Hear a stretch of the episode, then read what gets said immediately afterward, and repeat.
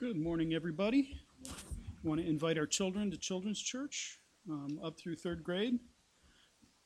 And uh, while they go, let me open us in a word of prayer. Father, in all we do, we honor you. And Lord, may that be true not simply of the gathered church, but all the individual Christians who make up the gathered church. May we, in our lives, in the roles in which you've called us, honor you and show your greatness. And Lord, now as we turn to uh, yet more plagues, more judgment, uh, Lord, Holy Spirit, we need your help. We need you to open our eyes and our hearts to see and to understand. Lord, would you make my words conform to your intentions in this um, this passage and the, these wor- these words that you've recorded for us?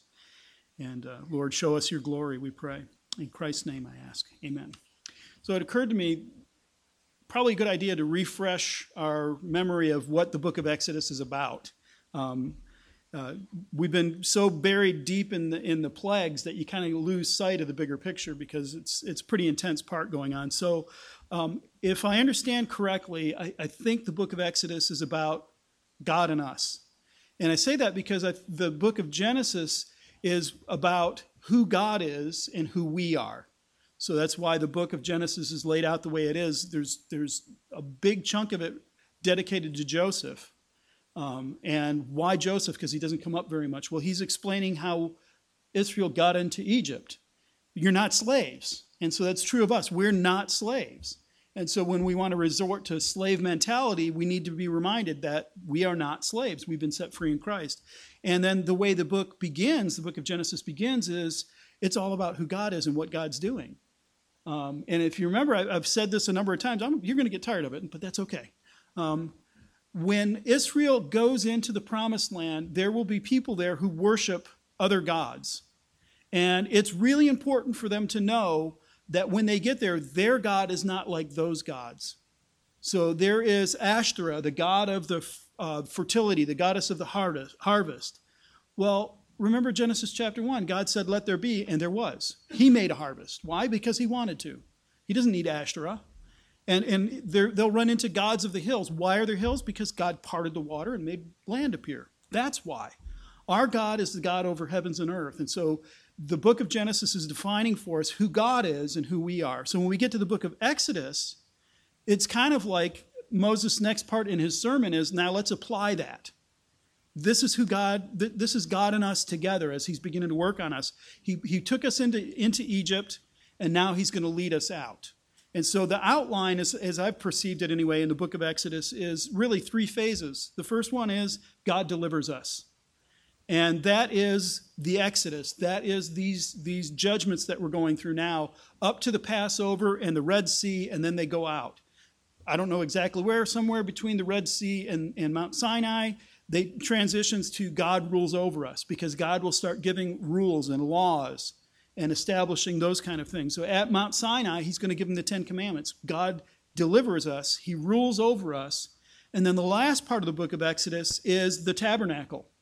It is elaborate descriptions of how the tabernacle will be built, of it being built, and the fact that it was built, and then its dedication. And so that final part is God with us. So God delivers us. That's the Exodus. God rules us. He gives us rules for life. He doesn't just let us go and we go wild on ourselves. But the most important part is the final God with us. And so it's helpful to remember that outline because where we're at with the plagues, we can kind of get lost in the details and, and, and the history and the minutiae of it all and forget that this is not only judgment on Egypt and her gods. It is at least that. But the reason that there is judgment on Israel and her gods is because God is delivering his people. So there's, there's the judgment, but there's also deliverance. That's the dual purpose of all of these plagues. And, and, and you can get lost in the details of it and forget it's not just judgment here, it's also deliverance. And so I think that, that kind of helps remind us of how to read these. Now, you remember from the previous weeks, the, the plagues come in groups of three. There's three groups of three plagues, and then the Passover. Is really, you know, we talk about 10 plagues, but it's really three groups of three the literary structure that Moses used to tell the stories is identical in all three groups of three. And so the uh, preaching style will be the same in all group, three groups of three. um, I'm just going to follow the same format. I like creativity.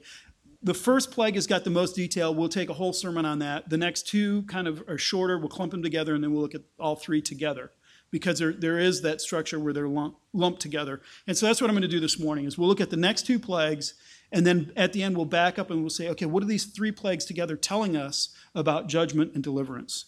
So this is this is the next one. The Lord says to Moses, "Go to Pharaoh and say to him, the Lord, the God of the Hebrews. Let's make no mistake who is speaking to you, Pharaoh.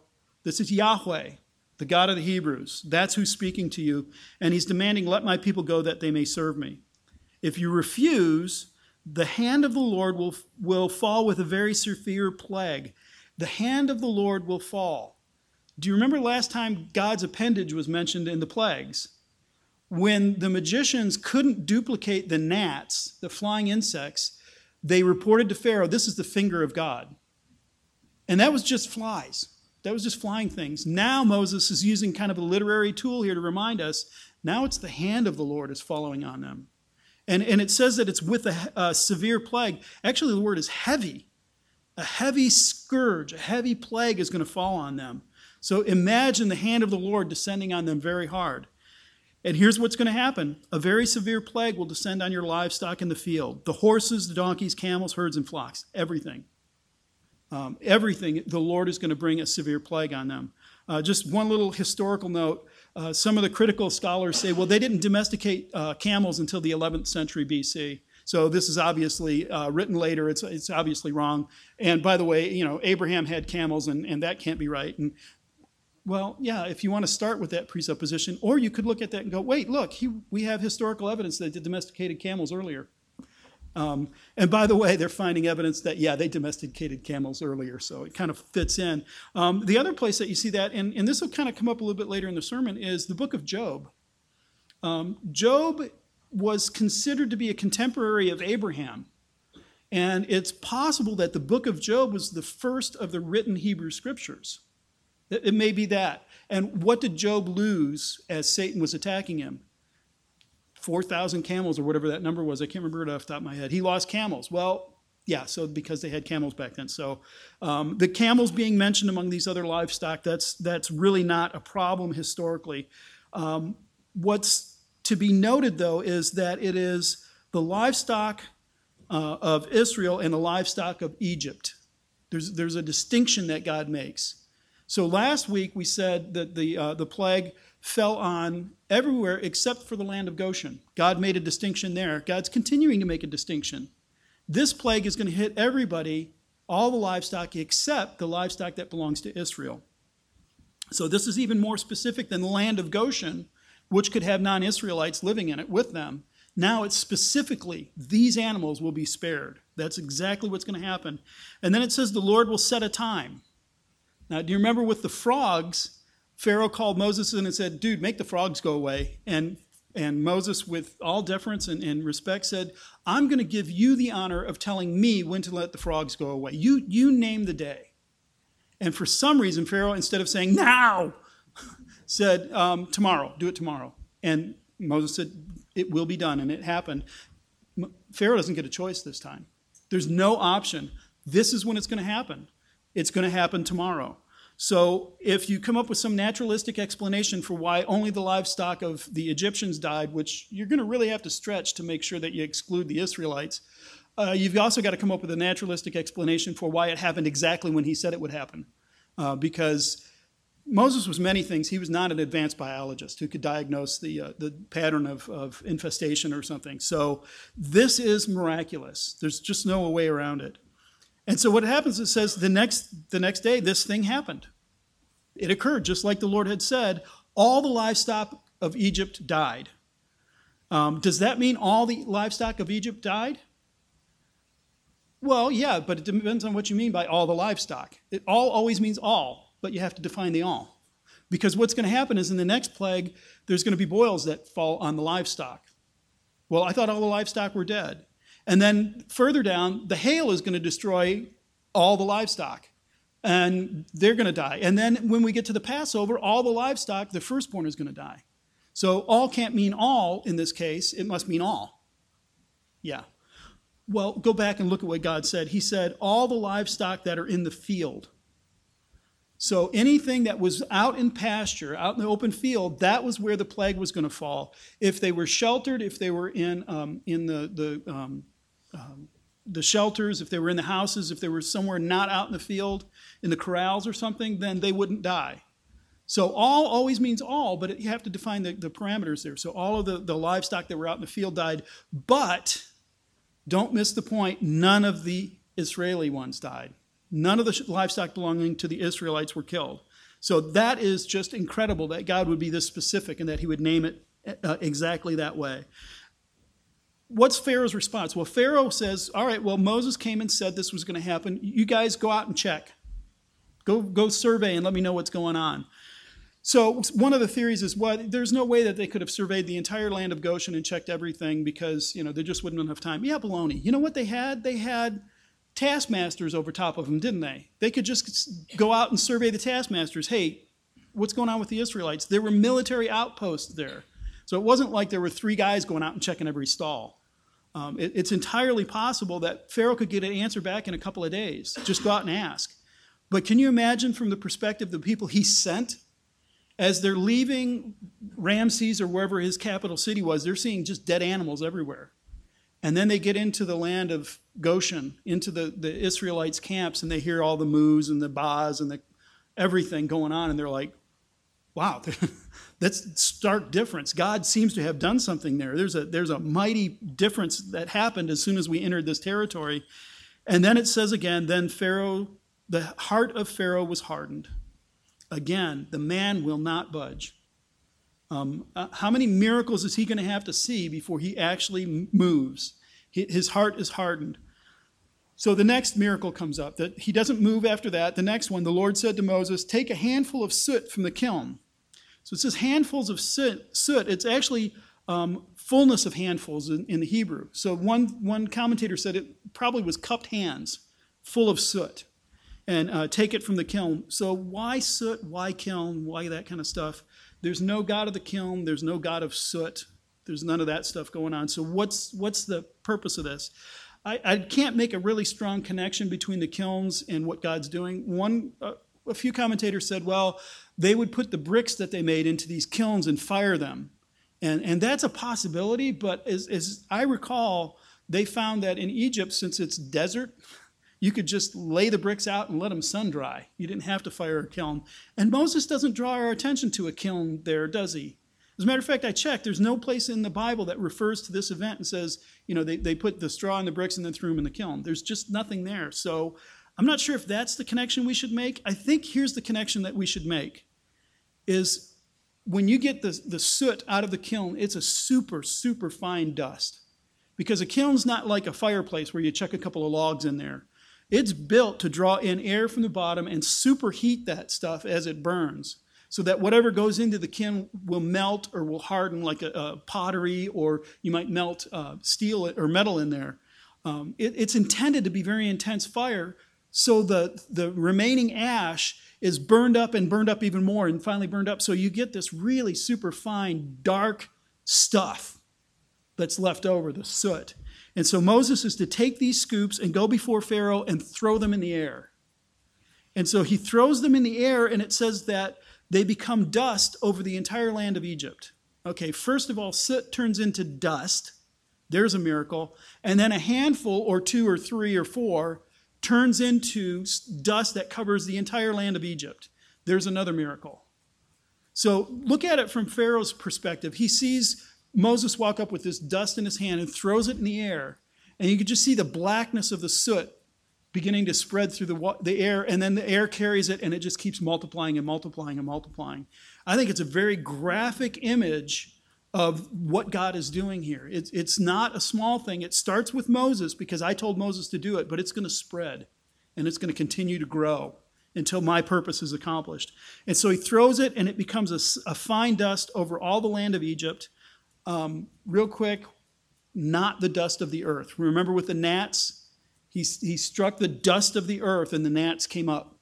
Uh, this is not the dust of the earth. This is just a fine dust in the air. So don't look for, uh, just because I said it, don't look for um, keywords or, or, hidden codes. And every time you see dust, it must mean this. It, it doesn't work that way. This dust, instead, as it falls down and it hits people, it turns into boils. And it says boils then become sores. So it might be a boil welts up on the skin and bursts and it leaves a nasty sore. It's a horrible thing. Whatever it is, whatever caused it, it um, whatever um, um, microbiology is happening that caused their skin to erupt, this was a horrible thing. It breaks out on, on sores on man and beast. So remember, all the um, all the livestock of Egypt died. Yeah, well, the ones that remained aren't too happy either. So that this dust has fallen on all of them. It doesn't say explicitly that Israel was exempted, but you can really, I think, fairly clearly infer it, infer it because it says that it broke out on everybody in Egypt, all the Egyptians. So if we're following this pattern kind of thing, that means that that dust didn't fall on the Israelites. They didn't get the boils. Now, what happens with this one is Pharaoh's only mention is that he got to watch Moses throw the dust in the air, throw the soot into the air. That's it. The response comes from the magicians. Now, if you remember with the magicians, with the gnats, they couldn't duplicate it, and they said it's the finger of God, and they just, I said, man, we're done with them. They're gone. We won't hear from them again. We don't hear from them. We see them, and what it says is they could not stand before Moses. They, they, it's not just they couldn't duplicate this, it was not just they couldn't stop it. It means they are utterly decimated before Moses. They can't stand before him. The way that phrase can't, could not stand is used, and I, I checked this exact same phrase used in a couple of places. When the temple is dedicated, when, when Solomon dedicates the temple and the glory of the Lord comes and it fills it with smoke, it says that the priests could not stand in the temple. The, the majesty, the power, the presence overwhelmed them, and so they had to get out of the temple because it was too much. Then there's a, a tale of King Jehu, is, is um, sends word out to Samaria, and he, he tells them what to do. And the response is the, the people of Samaria said, Two kings could not stand before the him. These two kings couldn't stand before Jehu, so we should do what he says. So that idea of could not stand is not the boils were so bad that they couldn't stand up. Um, may have been, who knows? But the way it's used biblically, this could not stand, is they are destroyed before Moses. They have nothing to say, they have no options. All they can do is look at Moses and go, You win. They cannot stand before Moses. And so that's what happened to them. They can't stand. The magicians couldn't stand. And it's the magicians, it's not Pharaoh. Um, that'll become important later when we back up and put this all back together. Um, and then the last thing it says, because of the boils, for the boils came upon magicians and upon all Egyptians. So that's why I think Israel is excluded from that. Now, this time, Pharaoh's response is, but the Lord hardened Pharaoh's heart. This is the first time it says specifically that the Lord hardened Pharaoh's heart. The other times it was passive, it was just his heart was hardened. There's one time it says that he hardened his heart, but now the Lord hardened Pharaoh's heart.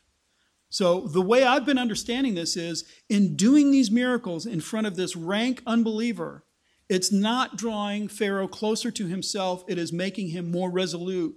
I am a God.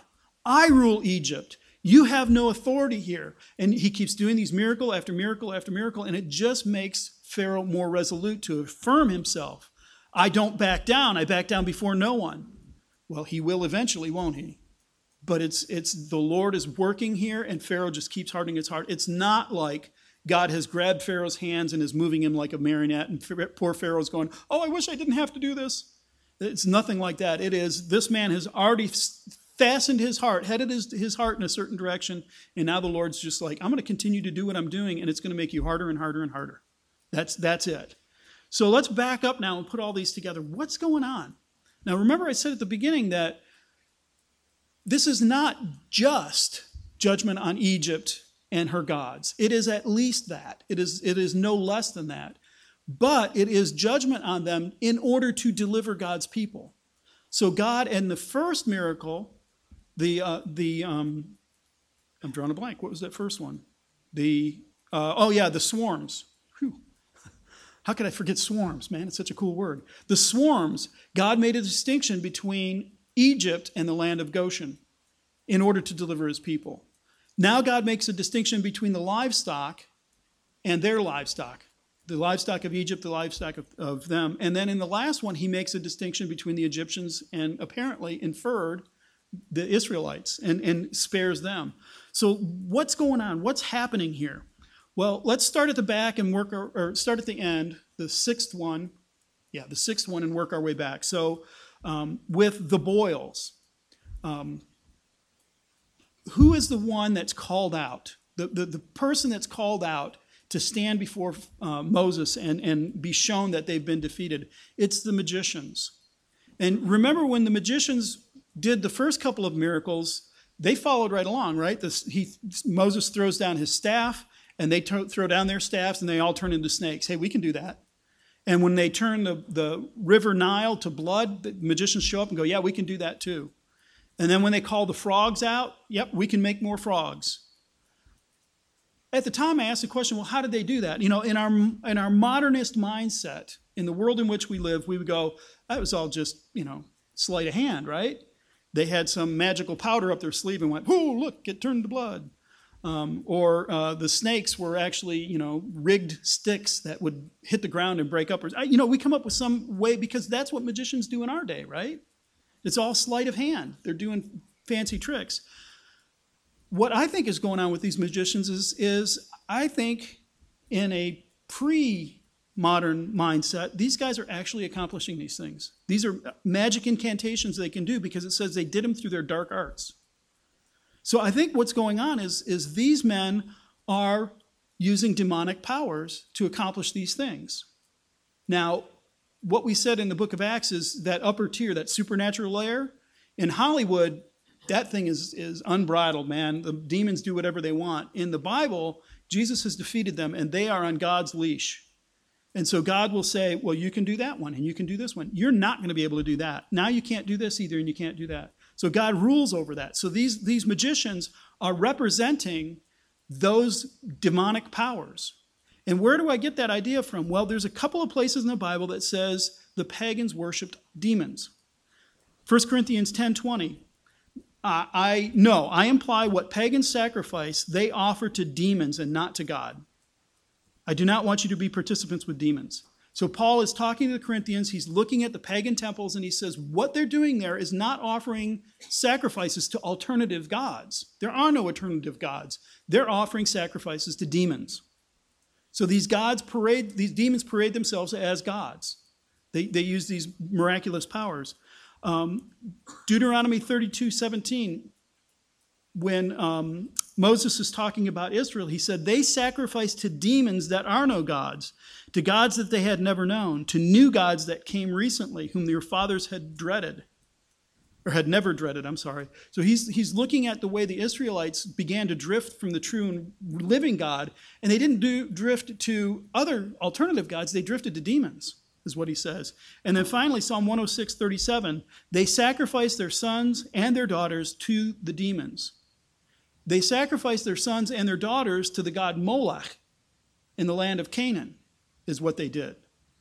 And what, what the Bible consistently tells us is there are no alternative gods, there are demons. So the first thing that we see when God is working to deliver his people, this, this most recent plague, is an utter defeat of demonic powers. And not only an utter defeat, an embarrassment of them. They can't say a thing. They stand before Moses and they are lost. They have nothing they can offer. They are so utterly defeated. The demonic powers are removed. So as God works to deliver his people, he first demolishes demonic powers. That's, that's what that first one shows. The second one is the, um, why can I never remember these now? the death of the livestock. Um, why, why kill the livestock? What was the point of that? What was going on? Well, I think if we look again at the distinction that God makes, he, he kills the livestock of the Egyptians and he totally spares the livestock of Israel. What will that livestock of Israel be used for? Clothing, milk, curds, meat. But what has God been harping on about in this entire book so far? Pharaoh, let my people go that they may go three days into the wilderness and offer sacrifice to me. So the second thing we see is God now makes a very sharp distinction between what will be offered by Israel and what might be offered by anybody else. These, these flocks, these herds that belong to Israel, are set aside for sacred use. Not exclusively, there, there'll be other uses for them too, but this is the group from which offerings will be made. Now, when we go back to the, the um, fourth plague, which was the swarms, I said he excluded the land of Goshen. And the land of Goshen would be a mixed multitude of people, Israelites and Egyptians and you know anybody else staying in that area. And God pardoned them. But this one he goes very specifically, it can only come from Israel. The sacrifices that I will accept will only be made by Israelites. That's the only place they'll come from. Doesn't that sound familiar? What's going to happen later on in the law? Moses is going to tell them the only people that can make that can work in the temple are the Levites, the tribe of Levi. The only people that can offer sacrifices on your hand on your behalf are the children of Aaron. And the only person that can walk into the holy of holies in the inner sanctum of the tabernacle is Aaron's son. Period. And so that's what this one sounds like. He makes a sharp distinction on the very grounds on which they will offer sacrifice. And that sacrifice will atone for sin. Not all sins, it's not the ultimate sacrifice, but it'll atone for this particular sin. And when Aaron goes in behind the curtain and he offers his sacrifice, that will be for all the sins they missed, all the ones they weren't even aware of. And it will come from this flock. That's where it'll start. So now we back up to the third one the swarms. And you remember last week I said this. It does. It, the Bible translates it as swarms of flies. Almost all English translations use swarms of flies. It doesn't say flies in the original Hebrew. It just says swarms. And my take is it's probably not flies because the only thing mentioned being damaged is the ground. The land is there and it ruins the ground that they stand on. So it's probably not flies. I don't care. It could be. Maybe it is. Maybe they die and they just pollute everything. The point is the word is swarms. And that same word is used later on when, when uh, Israel leaves Egypt. What comes with them is the mixed multitude, and that's the swarms. So now back up to that one, and you, and you see what's going on is Israel is a major portion of who's going to be saved, but there's others in there as well. But it will only be Israel offering the sacrifices. And when it comes down to it, only Israel is, is the one that's going to stand. All other fake gods are gone. Now, doesn't that sound a lot like the gospel? Because, like um, Colossians chapter 2, it talks about Jesus triumphing over all his enemies. He says he disarmed rulers and authority and put them to open shame, triumphing over them.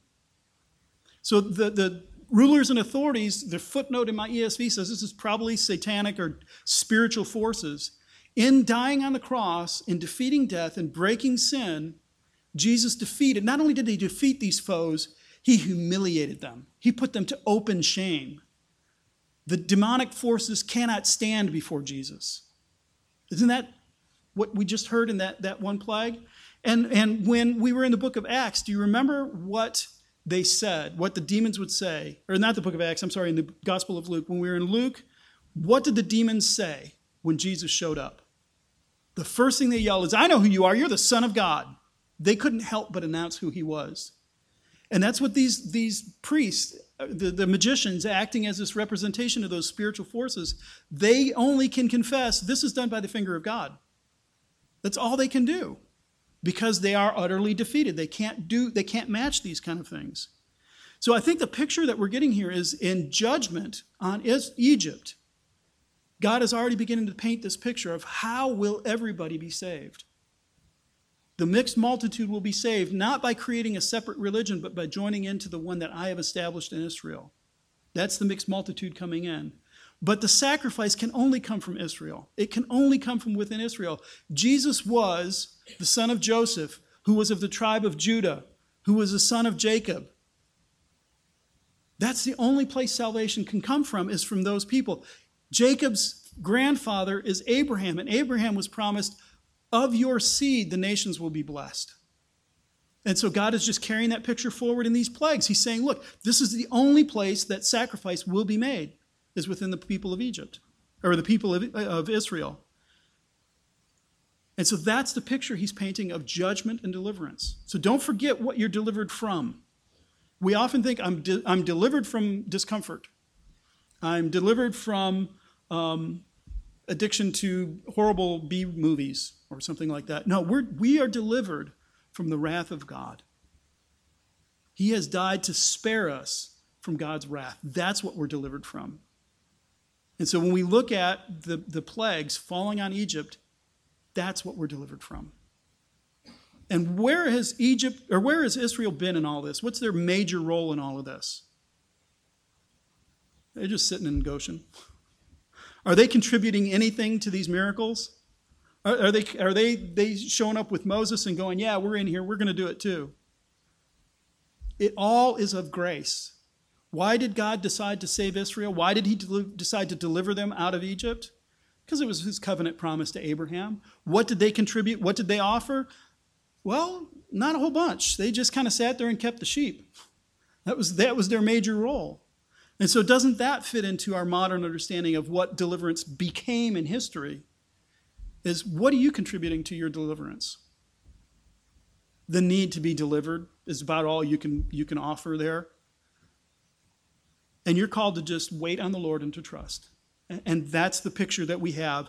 In the midst of judgment comes deliverance. Um, I'm looking forward to the third and final set of plagues. Doesn't that sound terrible? I'm really, I can't wait to, to, for the next set of plagues. But I'm, I'm, I'm interested to see if my theory is going to hold in that next set. Will we see a similar source of deliverance that he's working on as he's judging Egypt, as he's, he's leveraging all this judgment on them? What's the next part of the gospel we'll learn from the plagues? I never expected to find that. But you know what? God is much bigger than my expectations. He is able to accomplish wonderful things. Um, I think, as somebody mentioned to me recently, um, other people write stories in, in paper and stone and stuff. Our God writes his story in history. And so he, he orchestrates all of these major things, and they fall out because that's what he's planned to do from the very beginning. So, as Ramey was reminding us about what our role in the world is, what are we supposed to do? You know, we watched this video about what God's doing in, in Athens, and our question now is, what do we do in Lancaster? Don't forget who you are. And, and don't forget why your mission cannot fail. God is doing this stuff. And, and we're in Goshen and we're going, okay, Lord, what do we do? And we follow where He leads. What are you going to accomplish? What will you do as you deliver us? And can we bring more of that mixed multitude along? That's our heart. We want to bring more of the mixed multitude with us. Lord, have mercy and show us the way. Let's pray.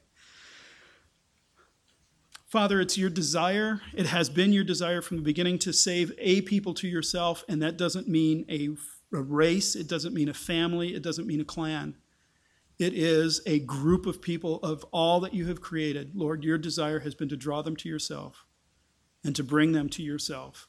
And so, Lord, you orchestrated a magnificent deliverance of Israel to draw them out of Egypt. And it just echoes throughout history as you begin, as you continue to work to draw your people out from under bondage, from an under captivity, from slavery to sin, into the liberating grace of Jesus Christ so that you can rule us, so that you will dwell amongst us. And so, Lord, thank you for, for um, the book of Exodus, picturing that so vividly, so magnificently. And Lord, I pray that as we read through our Bibles, as we're studying your word, Lord, that we would hear that echo and realize we have a promise we can hold on to because, Lord, you did it 1400 years before you sent your son to accomplish it. You have been doing it in the 2000 years since your son has come. You have repeatedly throughout the history of mankind proven yourself faithful. Father, increase our faith, we ask. In Jesus' name, amen.